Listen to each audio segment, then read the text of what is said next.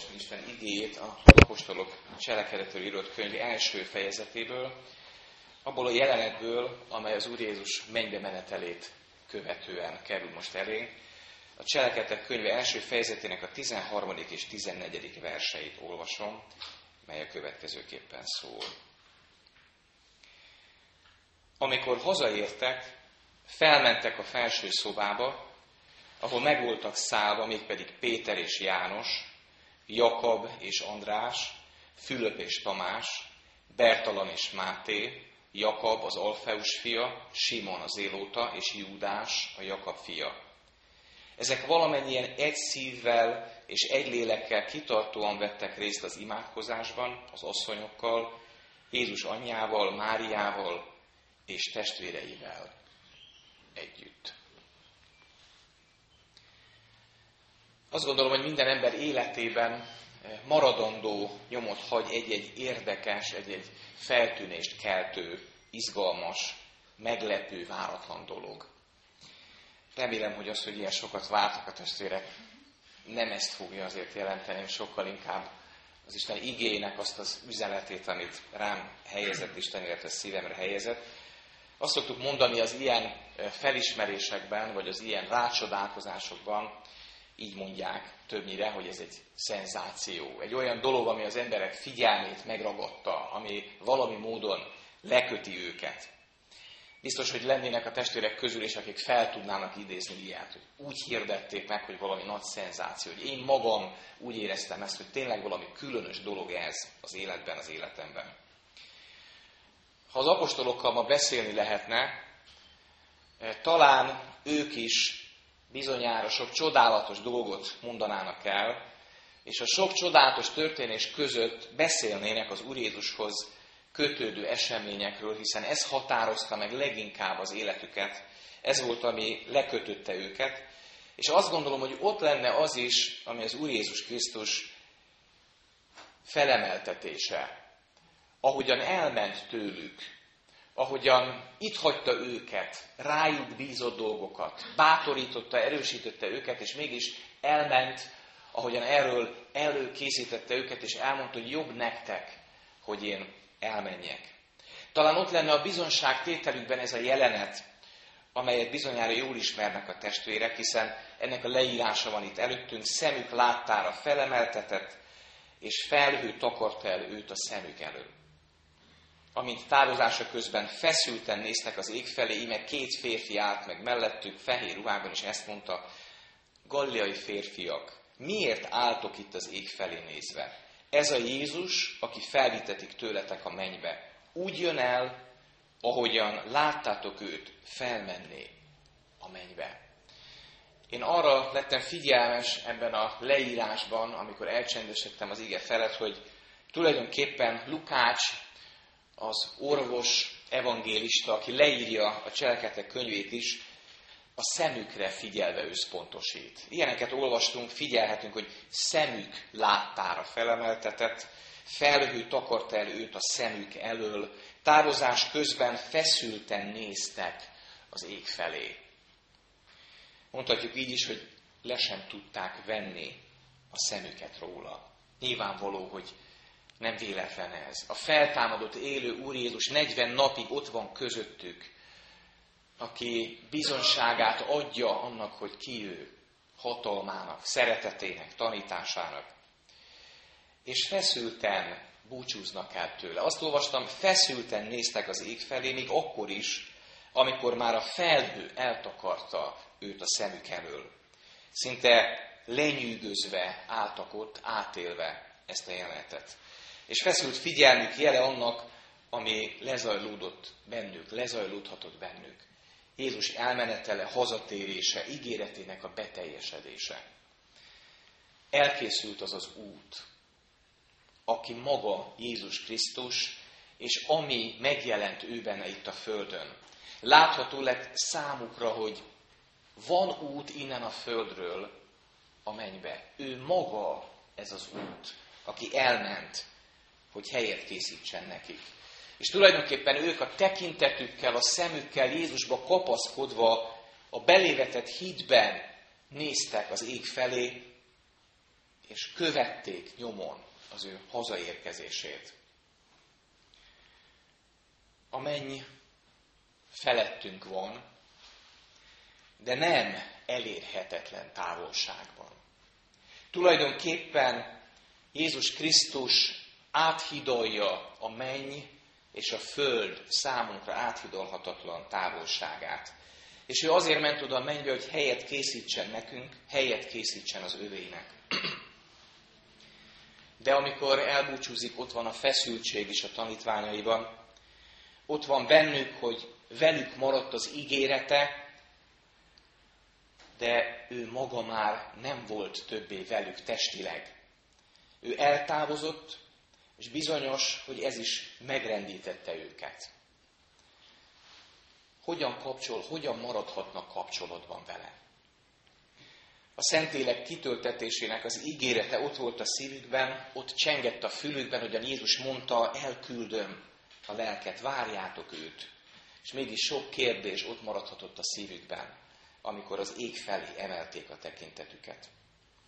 És ugye mondtam, az elején ez a hatalmas, csodálatos jelenet megragadhatta a szívüket, és megragadta egész lényüket, egész valójukat átjárta ott a hegyen, ahol elengedték az ő szabadító urukat. És nem is tudták levenni addig a szemüket az égről, olyan érdekes ezt látni, ami két angyal meg nem szólította őket arra utalva, hogy ez az esemény fordítva is megismétlődik, mert Jézus Krisztus ahogyan elment, az ég felhői eltakarták őt, majd visszajön az ég felhőin, hogy minden szem meglássa őt, hogy eljöjjön ítélni élőket és holtakat. Ez a jelenet, amely után látjuk a tanítványokat. Mi következik ezután? Mi következik egy ilyen megragadó, és tulajdonképpen egyfajta feszültséget hordozó jelenetet követően. Számomra ez lett most hangsúlyos. Erről szeretnék a testvéreknek szólni. A mennybe menetel után vagyunk mi is, az ünnepe után, és az első lényegi lépés, amit előttünk van, vajon mi lesz? Mi az első lépés, amit megtesznek? Emlékeznek? Emlékeztetik egymást erre a csodálatos, beszédes eseményre? Felidézik a mennyei levegő különös illatát? Néznek az égre és elmélkednek? Vagy éppen az ellenkezője a következő lépés. Leszállni a földre. Láttuk elmenni Jézus, de itt van a földi valóság, megállni két lábbal a földön, és indulni, és tenni a dolgunkat, hiszen valami véget ért. Tenni, amit lehetséges. Tenni, amit szükségesnek gondolunk. Olyan jó volt ezt végig gondolnom, hogy nem kell ezen fantáziálnunk. Nem kell arra gondolnunk, hogy a tanítványok vajon mire gondoltak. Tényleg elcsöndesedtek ott és emlékeztek, vagy neki fogtak, neki láttak valami tennivalónak. Nem kell ezen fantáziálnunk, mert itt van előttünk az ige. Itt van, amit leír, amit közöl velünk Isten lelke által Lukács, és olyan jó, hogy látjuk ezt. Olvassuk, mit tesznek. A tanítványok, az apostolok visszatérnek Jeruzsálembe. Hazatérnek. Nem építettek egy kultusz helyet a mennybe menetel helyén, ahogyan később egyébként ezt megtették. 90-es évek közepén egyszer magam is járhattam ott. Minden helyen, ahol Jézus valamit tett, egy, kultusz hely épült. Nem tették. Visszatértek az otthonukba. Jeruzsálembe mentek. És mi történt? Hazamenve, hazatérve, folytatták tovább, ami az életük addigi meghatározó, és ezt követően is meghatározó életmódja, életvitele volt. És ez is maradt az életükben, még hangsúlyosabban, még teljesebben. Felmentek a felső szobába, és ezt olvassuk, hogy valamennyien egy szívvel és egy akarattal kitartóan részt vettek az imádkozásban. Vagyis nem meditáltak, nem szomorkodtak, nem önállóskodtak, nem aktivizálták magukat, hogy valamit most tenni kell, hanem szinte ösztönösen felvették és folytatták a kapcsolatot Jézussal. imádságban. Hiszen ők nem szakadtak el Jézustól. Nem szakadtak el a mennytől. A kitartó imádságuk annak volt a jele, hogy ők ápolták a kapcsolatot az elment Jézussal. Megosztottak vele mindent. Ami a szívükön volt, azt elmondták. Egy szívvel, egy akarattal ott a felső szobában. És tulajdonképpen testvérek, ezzel ők valóban a mennyel maradtak, és kerültek újra és újra kapcsolatba. Mert testvérek, a menny és a mi Urunk tőlünk egy imádságnyi távolságra van. Nagyon fontos, hogy higgyük és megértsük a mennybe menetelt ünneplő gyülekezet tagjaiként, akik túl vagyunk ezen és készülünk a pünkösdre, hogy a menny az imádságnyi távolságra van tőlünk. Mert a menny és a föld távolsága, amely egyfelől az ég és a föld távolsága, minőségileg is hatalmas távolság, mégis összeszűkül, mert az Úr Jézus Krisztus váltsága által elérhető közelségbe került hozzánk. És mi tulajdonképpen hívő emberek, mi a menny polgáraiként élünk itt a Földön. A menny nagy követei vagyunk itt a Földön. Nekünk nem itt van a hazánk, nekünk ott van a hazánk. És mi hazaköltözünk, ha majd eljön az idő. Mert a mindenkori tanítvány testvérek élő és beszédes kapcsolatban van urával és a mennyel. És ez mindig újra és újra az imádságban valósul meg, ott realizálódik. Olyan életösztön ez a kapcsolatra, mint amilyen az újszülött kisbabájé, ahogyan a tej után vágyakozik. Olyan ösztönös vágy ez, a kapcsolatra való vágyakozás, amelyet valóban csak ilyen képpel lehet talán legjobban leírni. És számomra testvérek, csodálatos megtapasztalása az, amikor olyan mai tanítványokkal vagyok együtt, akik imádságukkal valóban a menny valóságában élnek. Csodálatos átélni, hogy amikor úgy vagyunk együtt, akkor tényleg megrendül a föld, mert velünk van a menny. Mert itt van köztünk az Isten országa, az Isten hatalma. Megtapasztalhatjuk, hogy Jézus Krisztus közöttünk van ígérete szerint. És ez azt jelenti, hogy a menny van közöttünk. És életünk igazi szegénysége az, testvérek, amikor elszakadunk a mennytől. Kosztolányi szavaival már nem vagyunk otthon az égben. Itthon vagyunk, a Földön, de már nem vagyunk otthon az égben. És testvérek, minden igazi imádság nélküli nap földhöz ragadt életet eredményez.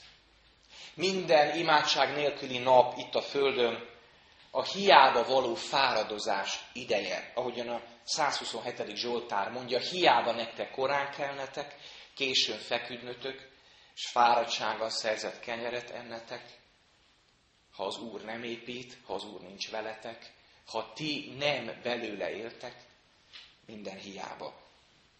Jézus maga mondja a szőlőtől és a szőlőveszők példázatában, nálam nélkül semmit sem cselekedhettek. Ez azt jelenti, hogy Jézus Krisztushoz való fordulás, a Jézus Krisztusban való elrejtettség, az ővele való kapcsolat nélkül nem tudunk tenni semmit, aminek valódi értéke, értelme lenne. Minden imádság nélküli nap céltévesztés ezen a világon. Mert a célunk nem a földi lét, hanem a mennyei, amelyet idehozott a földre számunkra Jézus. Ezen a világon, testvérek, ahogyan Pál elmondja a Kolossi levélben, minden Jézusra nézve teremtetett.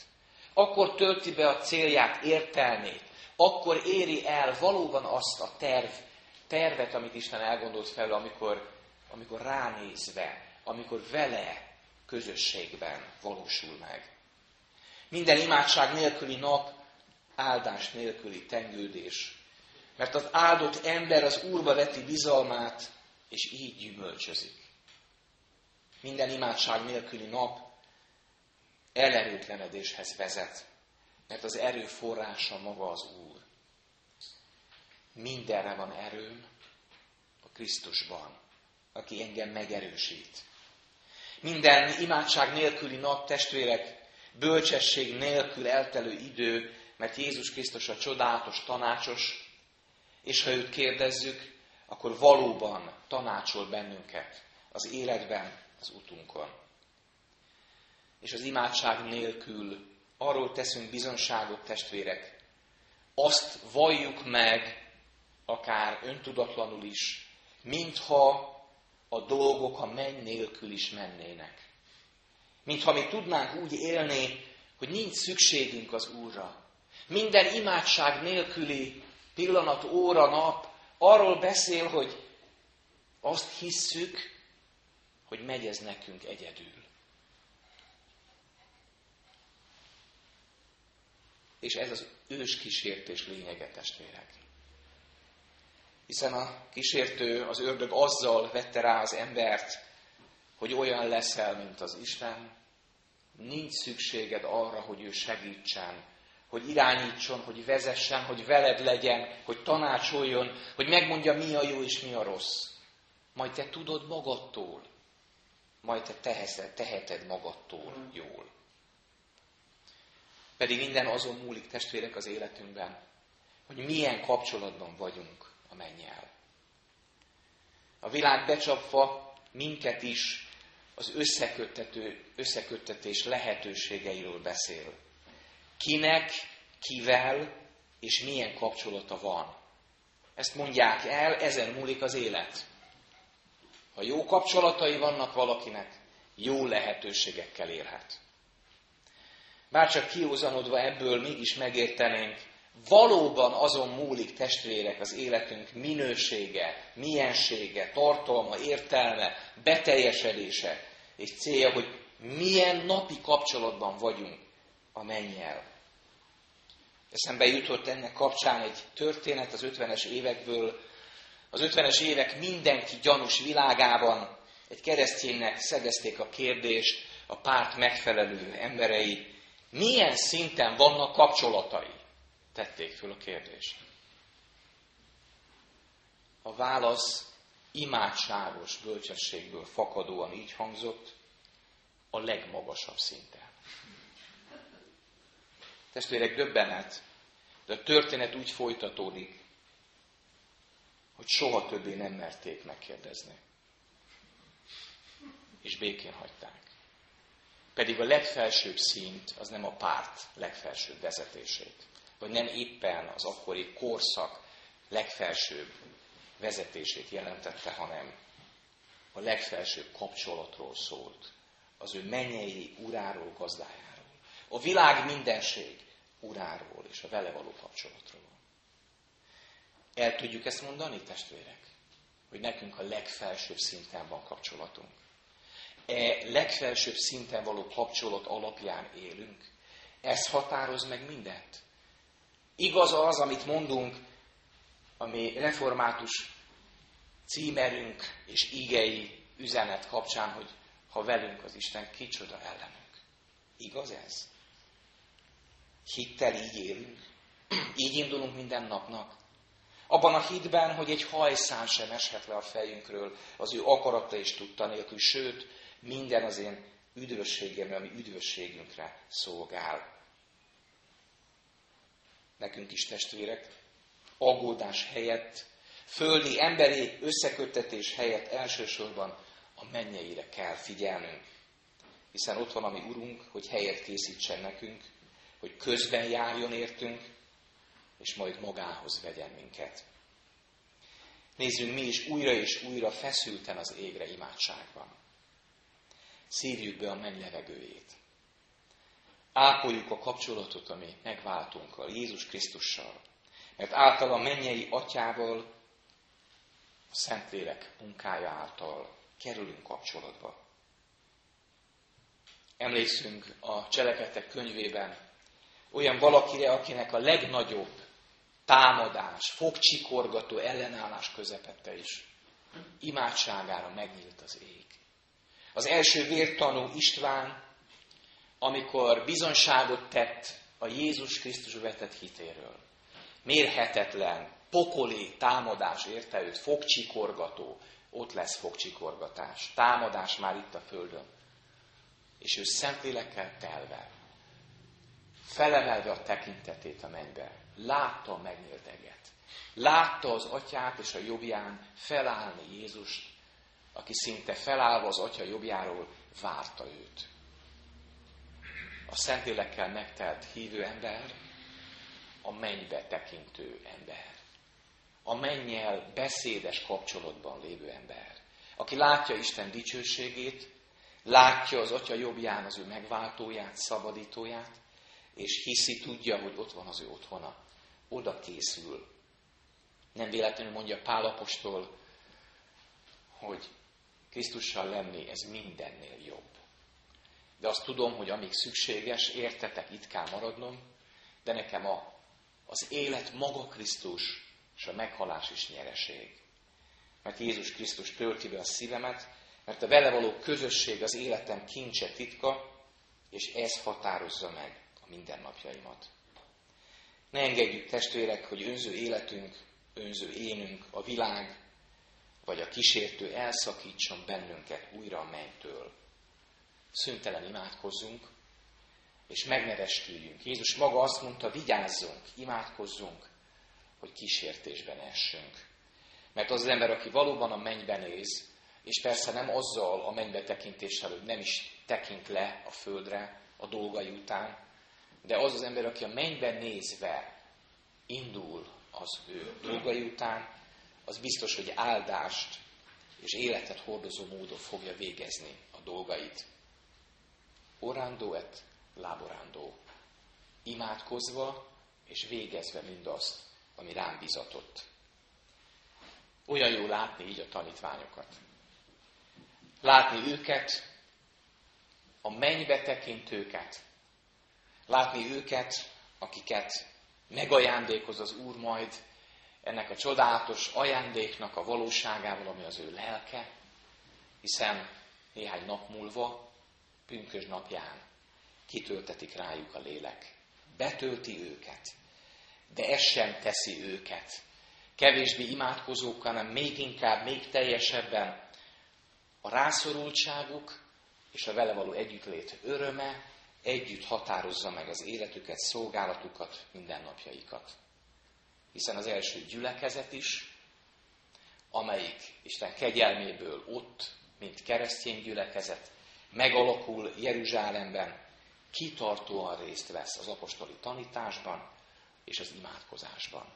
Gyakorolják magukat a közösségben, a kenyér megtörésében. És ez az, ami ma is az élő, Jézus Krisztussal valóban kapcsolatban lévő gyülekezet és minden hívő jellemvonása. Kívánom tiszta szívből a testvéreknek, hogy ez a mennyei levegő, amit jelent az imádság, ez áthassa, betöltse a szívüket, mert ez reményt adó, erőt adó, útmutatást, bölcsességet adó ajándék, és ne teljen el egy nap sem, és ne teljen el a napban talán egy pillanat sem, amíg ne tekintenénk fel a mennybe, és ne lennénk újra és újra ebben az áldott kapcsolatban megváltunkkal, a lélek által, mert ezáltal egészen más, és egészen nyilvánvalóan más életet élhetünk. Szívemből kívánom, hogy most is és életünk minden napján így legyen. Amen. Csendesedjünk el és imádkozzunk.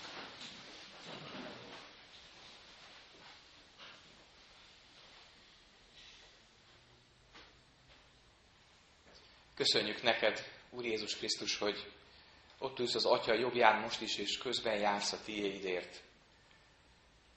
Köszönjük, hogy oda jöhetünk hozzád, azzal, amikor mi a legnagyobb bűnben, a hitetlenségben jártunk. Köszönjük, hogy bűnbocsánatot kérhetünk, és bűnbocsánatot nyerhetünk. Kérünk téged, hogy bocsásd meg azokat a pillanatokat, azokat az órákat, talán napokat, az életünk azon idejét, amikor azt képzeltük, azt gondoltuk, megy ez nekünk.